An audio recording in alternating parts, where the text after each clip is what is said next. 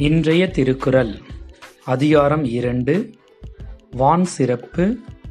குறள் எண் பதினெட்டு. சிறப்புடு பூசனை செல்லாது வானம் பறக்கு மேல் வானோர்க்கும் ஈண்டு. மீண்டும் குரல். சிறப்பொடு பூசனை செல்லாது வானம் வரக்கு மேல் வானோர்க்கும் ஈண்டு. அகராதி. வரக்கு மேல் பெய்யாவிட்டால் ஈண்டு இவ்வுலகில்.